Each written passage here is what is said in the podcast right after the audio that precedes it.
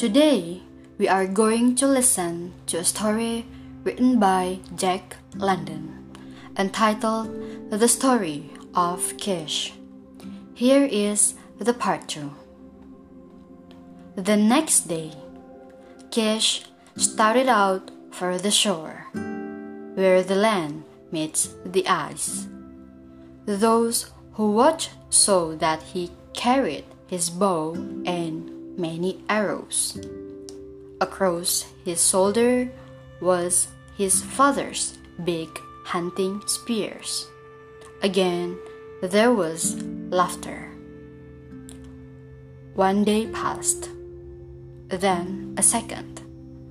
On the third day, a great wind blew.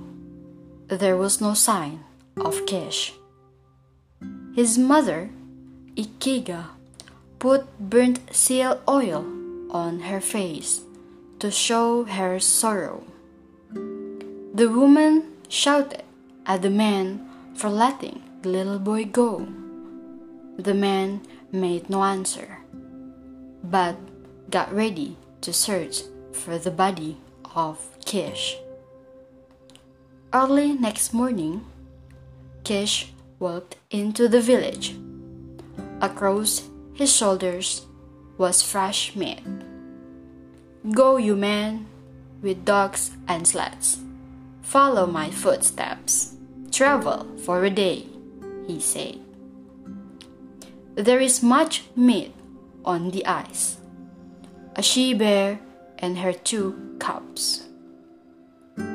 His mother was very happy. Kish trying to be a man, said her. Come, Ikiga, let us eat, and after that I shall sleep, for I am tired.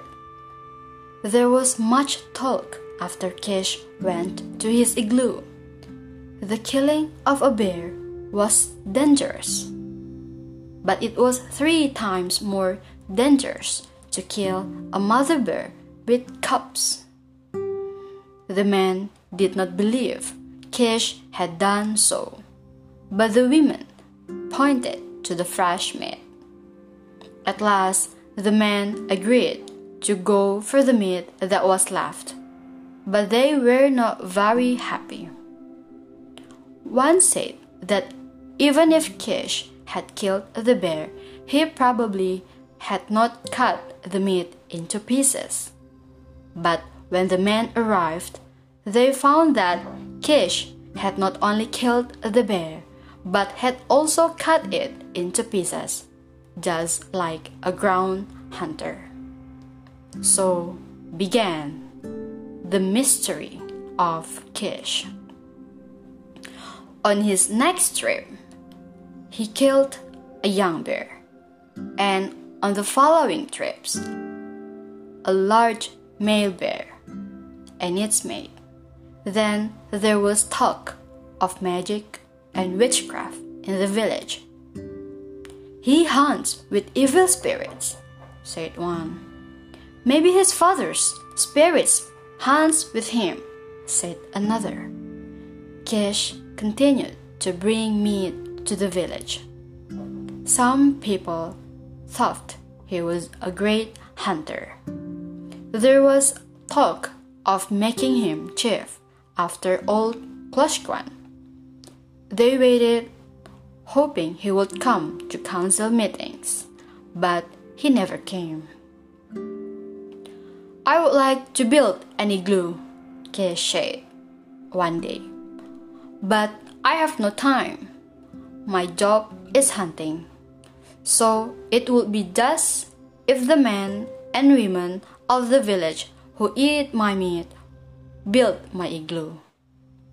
And the igloo was built. It was even bigger than the igloo of the chief Kloshkwan.